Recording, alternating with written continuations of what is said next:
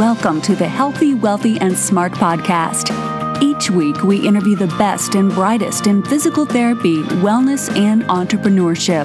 We give you cutting edge information you need to live your best life healthy, wealthy, and smart.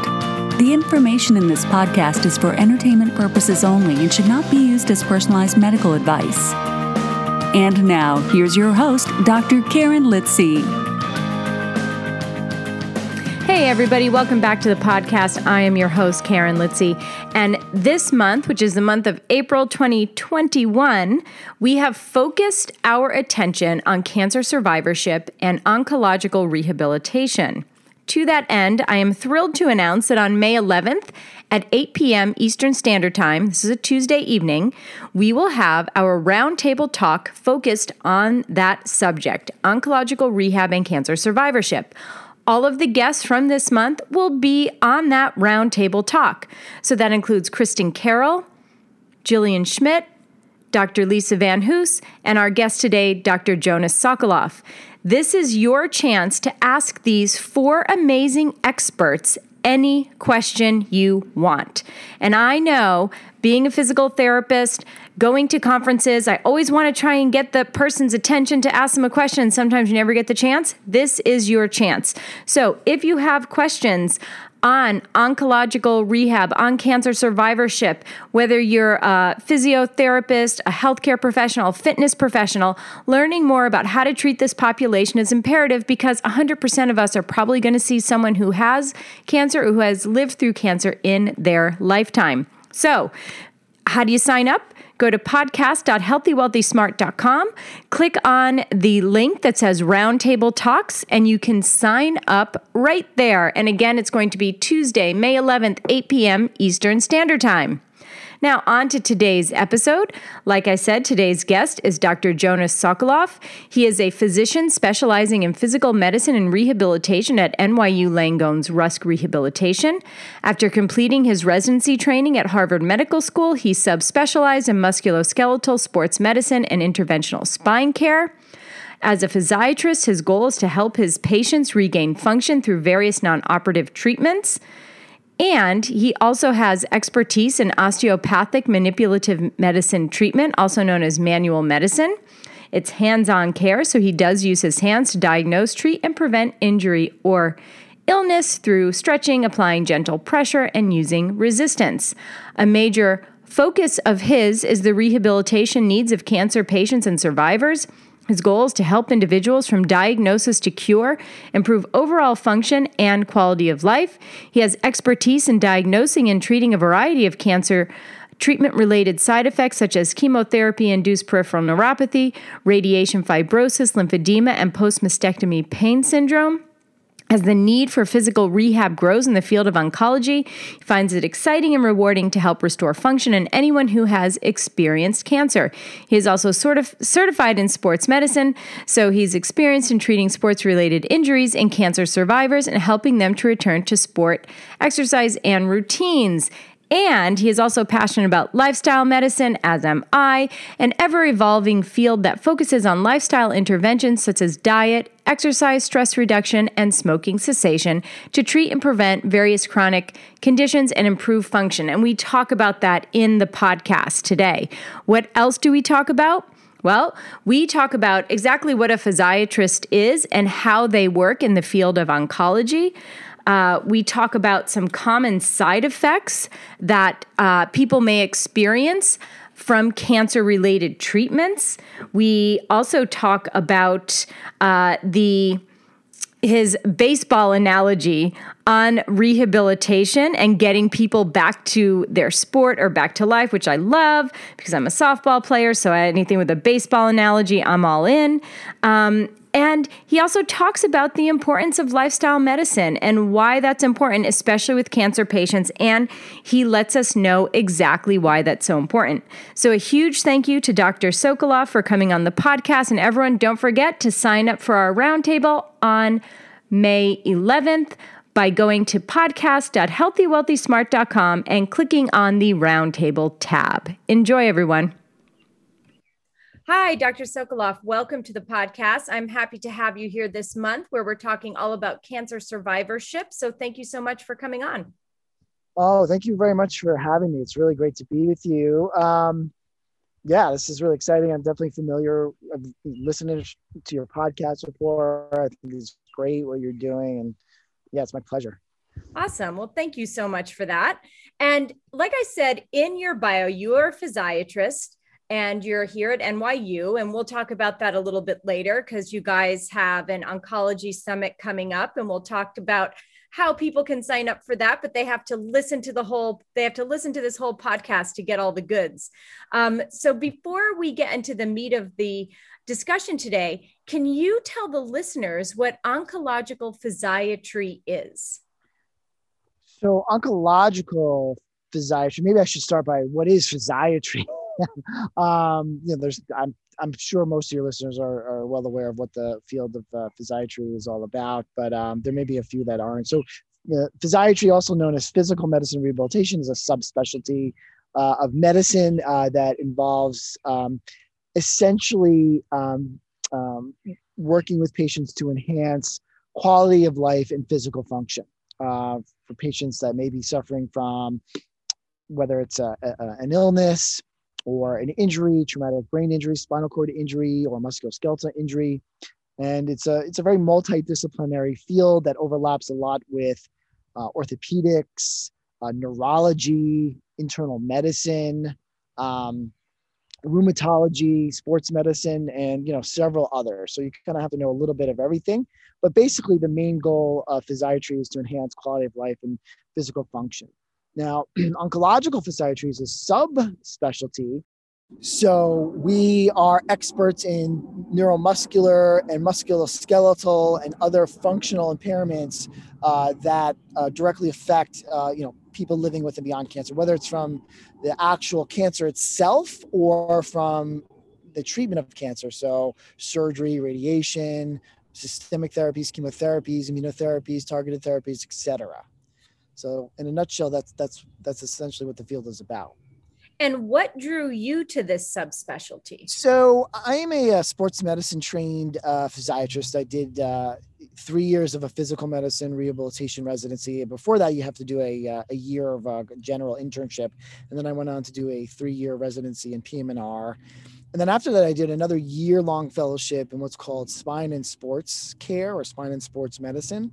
So I received training in sports medicine care, so sort of like non-surgical orthopedics, interventional physiatry, injections under fluoroscopy and under ultrasound. And you know, I thought I was going to, you know, treat, you know, weekend warriors and, you know, athletes and you know, yoga moms and so forth, and uh, you know, essentially non-surgical orthopedics. But for me, I learned um, kind of early on in my fellowship year that you know I, I, I tend to kind of get bored doing the same thing, you know, over over and over, and I I really liked a variety. Um, and really like to challenge. Um, and there was an opportunity at a major cancer center in New York uh, where they were looking to hire another physiatrist. They already had two physiatrists, and they were looking to add another physiatrist who actually had a more of a sports medicine interventional background. And I uh, ended up applying for the position, and it was I was so impressed with the institution, but more importantly, I was I was really impressed with this opportunity to really make a big impact uh, in the field of oncology and really help like enhance the quality of life for people uh, living with and beyond cancer. I just felt for me that was more meaningful because there's such a huge need. Unfortunately, people who have the disease of cancer and go through treatment through the whole continuum, they have a lot, a lot of problems with, you know, getting back to the way the level of functioning and quality of life that they had prior to their diagnosis. There's just a tremendous need. Well, we have gotten so much better at treating a variety of different types of cancers uh, and keeping people alive longer. Um, unfortunately, a lot of these treatments do have a lot of sequelae that, you know, the oncology uh, field is just not they're just not well equipped to deal with these issues. And that's where we really shine as rehabilitation professionals because we are the experts in physical function and quality of life and we really can make a difference and i liked that feeling of really being able to make a big difference uh, in the lives of these people. And you had mentioned in there that a couple of things that stood out to me. One, that there are more people living after and beyond cancer than before because of, I'm assuming, better treatments, better detection. Correct. And you also mentioned that there are side effects from some of these treatments and interventions. And I think oftentimes people think, physical therapists alike, think, oh, someone had cancer, they survived it, they must be fine. So, exactly. what do you see as the most common side effects? And where can rehabilitation, uh, physical rehabilitation, make a difference with those side effects? I would say probably amongst the most common side effects that I see, for example, so I see a lot of breast cancer patients and survivors uh, in my practice, and a lot of head and neck cancer survivors, a lot of prostate survivors. Um, I'd say, you know, sequelae after surgery, for example, after mastectomy or even in breast conservation surgery, lumpectomy, and so forth.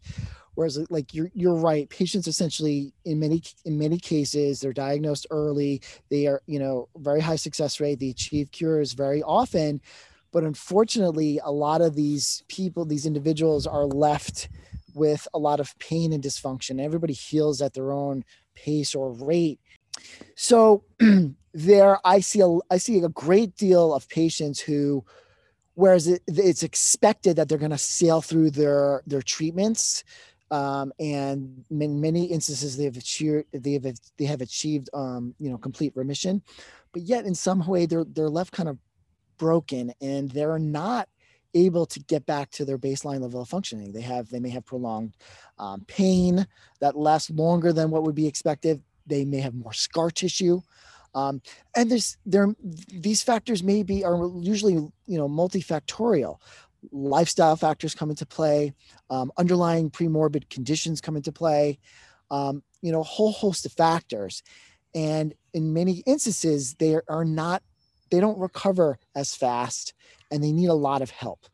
So I'd say the biggest, you know, impact, I think the, in my practice, I would say in our breast cancer patients, we see a lot of patients with post mastectomy pain syndrome, pain that lingers way past the recovery period with scar tissue that often results in shoulder dysfunction, uh, adhesive capsulitis, uh, rotator cuff dysfunction and impingement, um, bicipital tendonitis, various other factors that really adversely affect people's abilities to get back to like their life. Um, that's one example that comes to mind radiation fibrosis. So, you know, chemotherapy and radiation being the cornerstone of treatment for head and neck cancers, a great deal of morbidity there, you know, um, a lot of scar tissue that forms after radiation that impairs neck in a range of motion, ability to open your mouth, trismus, um, swelling, lymphedema in the head and neck population. Nobody, nobody knows how to handle these types of issues, but us rehabilitation professionals are really well equipped and um, you know are able to really make a big impact in the lives of these folks so i'd say those those two populations really stand out um, to me um, and they are they do make a, a majority of my practice and one thing that rehabilitation professionals are really proficient in is exercise. So, how can exercise help with these patients to improve their function and quality of life? Right. So we do have very robust data in the form of randomized controlled trials that exercise, both aerobic training and resistance training, can actually help improve several different cancer related health outcomes. And that includes overall physical functioning, um, lymphedema, anxiety, depression, overall um, quality of life and, and well being. Um, and this comes from, you know, a tremendous amount of rigorous, you know, uh, well designed, you know, clinical trials. Um, so we do have, we now have really great evidence supporting this. We actually know that it that it can be used as medicine, and we all know. I'm sure your listeners are well aware that exercise is medicine, and really in oncology, this is actually even more apparent. And when we think about these patients living with and living beyond and through cancer, one of the things, at least that I've seen with a lot of my patients that I have seen, is that fatigue is an issue. And so when we're thinking about exercise, so as physical therapists, you're sending your patients to us. Fatigue is a big issue. Do we center our treatment approach around a graded approach to exercise or to a paced approach to exercise? Or is it one of those answers that it depends?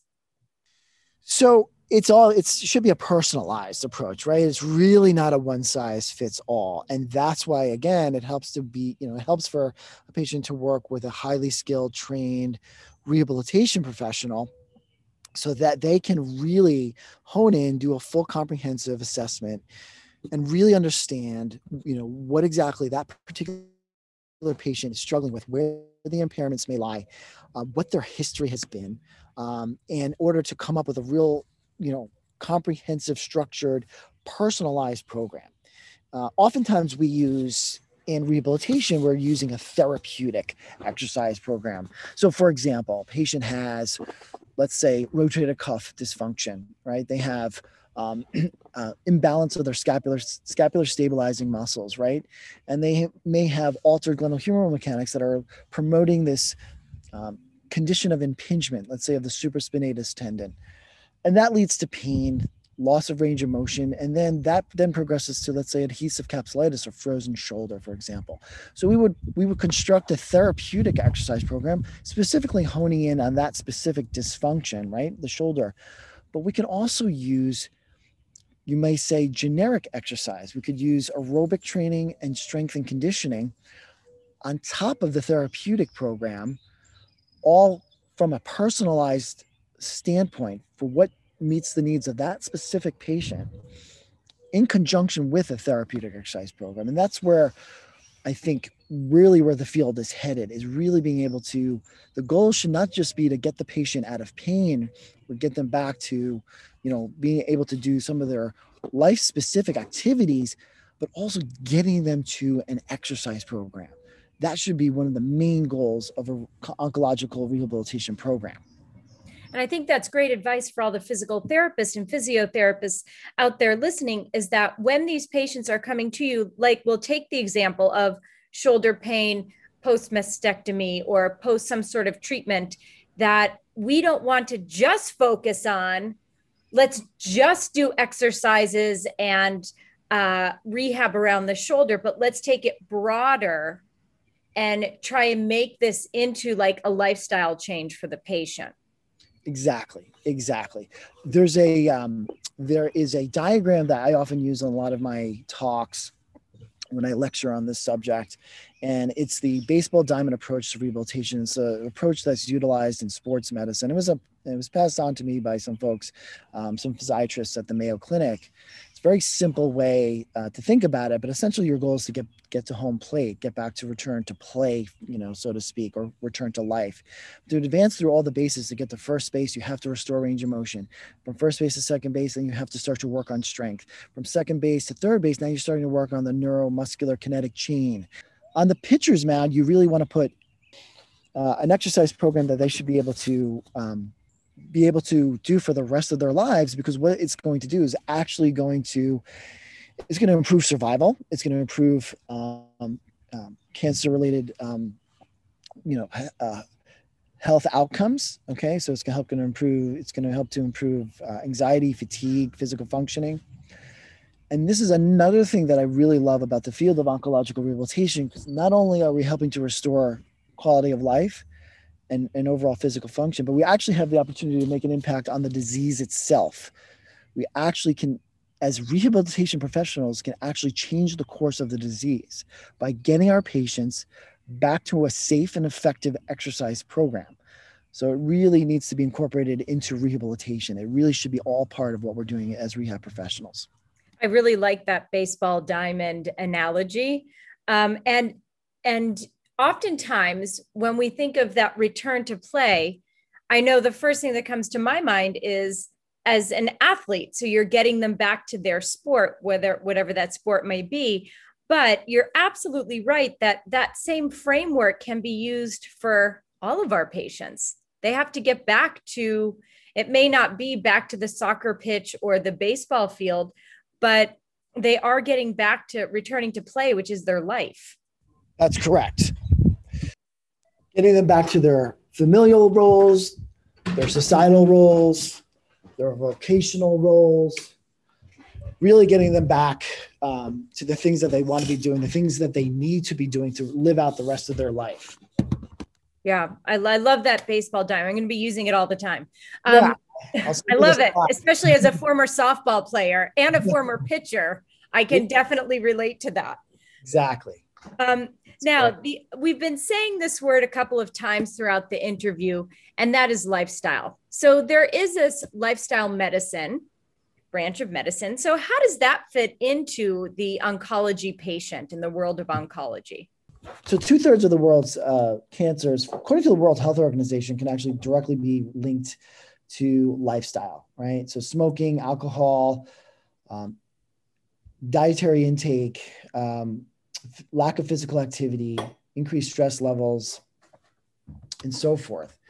So we have, as rehabilitation professionals, the opportunity to intervene, to provide lifestyle interventions, and again, help restore physical function, but also have a major impact on the, the course of the disease itself. Um, so I believe that lifestyle um, medicine uh, actually should be is a, a, very important aspect of what we offer in rehabilitative care, especially in onco- oncological rehab. So I try to incorporate it into my practice, counseling patients and educating patients on proper nutrition, certainly exercise. We do a lot of counseling and exercise. We offer stress reduction techniques.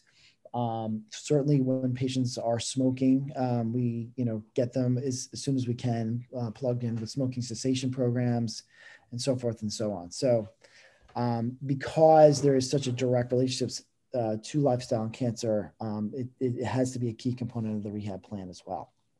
Yeah, and that uh, that is all in our lane.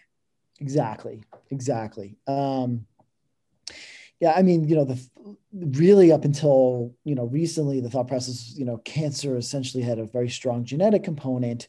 Um, but right, the it's the way the the environment or lifestyle is affecting those genes. We actually know that that poor lifestyle can actually turn on a lot of those oncogenes and promote, um, you know, promote cancer growth.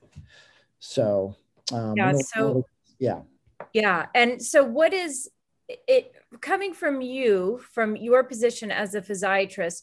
What are some things that you really want physical therapists to know when it comes to treating patients that have or have lived through cancer? Physical therapists. Um, yeah. That it's it's safe to put these folks through an exercise program. It's safe to um, put them on a resistance training program, uh, as long as it's you know um, supervised and as long as you know if you're working with a uh, physical medicine rehabilitation physician or a physiatrist, it's really great to partner up so that you can learn you know what would be a safe way to approach for example a patient uh, with metastatic disease in the spine or metastatic disease uh, somewhere else um, you know in the in the skeleton for example. Because i think a lot of therapists may be apprehensive. They don't want to you know cause a fracture for example. They may not want to uh, injure a patient. They're not sure what would be safe. Um, just know that it is safe when it's done, you know, under the supervision um, of someone who's as skilled and as trained as yourself, but also helpful if you have members in your oncology community that you can communicate with and determine, um, you know, what would be the great, the best plan uh, for that patient and what would be the safest plan. I mean, therapists are, we're, we, we, in constant communication about um, the patient's uh, programs in, in, in, our in our um, at our site um, as to like how you can progress them through an exercise program safely uh, based on you know review of imaging and based on how they present clinically. So um, yeah i mean I, I would i would just say i think you know a lot of these patients can tolerate probably a little bit more than what's been previously done in the past. Awesome well, thanks so much for that. And hopefully, all the physical therapists and physios and even health, other healthcare professionals listening are taking notes on all of this because this was great. Let's uh, talk about the NYU Rusk Rehab. They have an oncology summit coming up. Is it in October? Yep, it's October first. It's going to be featuring featuring our very own Nicole Stout. Yep. As a keynote, we love her here. Love her, love her so much. So go ahead and talk a little bit more about that. Yeah, so we are having our first, um, you know, annual uh, oncological rehabilitation uh, summit uh, at Rusk Institute, NYU School of Medicine. Uh, it's going to be October 1st. It's going to be 100% virtual. Uh, eventually, uh, as we come out of the pandemic, we will hopefully transition to um, an in person um, program. But this year, we're going to starting off as virtual. And the theme of this year's um, symposium is going to be exercise oncology. So we are going to have oncologists um, lecturing, certainly um, physical therapists, speech therapists, occupational therapists, uh, Dr. Katie Schmitz, ACSM roundtable leader um, and luminary in the field of exercise oncology, as well as Nicole Stout. Excited to have them, our two keynote speakers. Uh, and we're really looking forward to providing a robust program for anyone interested in how to implement exercise into a rehabilitative care plan for oncology patients. Yeah, and it's like total coincidence. I got the email for that like a couple of days ago. Awesome. And I was like, oh, this is perfect because here we are doing this interview. So this worked out very, very well. Um, yeah. And now, where can people find you if they want to ask you questions? They want to connect with you. Where can they find you? Yeah, my email probably is the best. I'll, I'll definitely find putting it out there. It's um, my first and last name. So that's Jonas, J O N A S dot Sokolof. That's S like Sam, O K, O L like Larry, O F like Frank at nyulangone.org. One word, nyulangone.org. Perfect. And we will have all of this uh, links to sign up for the summit and your email in the show notes for this uh, episode at podcast.healthywealthysmart.com. And last question that I ask everyone is that knowing where you are now in your life and in your career, what advice would you give to yourself as let's say fresh out of medical school? What would advice would I give myself fresh out of medical school? I would say, you know, I would say probably go with your gut, right? you know, there's a lot of pressure. Um, um, I think um, when you're when you're going through medical training and medical school, um, you know, pulling you in different directions, uh, on planning your career. Um, you have a lot of different factors, financial. Um, and I think, you know, I always had wanted to, in, to go in, to have a medical career that was going to make a big impact. Uh, I think I got a little bit sidetracked along the way and I, I kind of may have been chasing a different dream. But then when I finally realized uh, what I think I what I was meant to be doing, it really kind of brought me back in line uh, on my path. So I'd say, you know, just really follow your gut. You know, pursue your dreams. Um, you know, really go with what you feel is right deep down in your heart, and uh, you really can't go wrong. So I love it. Great advice and and frequently heard advice here on this podcast. So it must be a good one. Yeah. Um, so Dr. Sokolof, thank you so much for uh, coming on today and I look forward to seeing you at our roundtable discussion in a couple of weeks. So thank you for that as well. Um, so thank you. Thank you. Thank you. Well, thank you. I look forward to the roundtable. Yes, and everyone for listening, uh, everyone out there listening, thanks so much. Have a great couple of days and stay healthy, wealthy, and smart. Thank you for listening, and please subscribe to the podcast at podcast.healthywealthysmart.com. And don't forget to follow us on social media.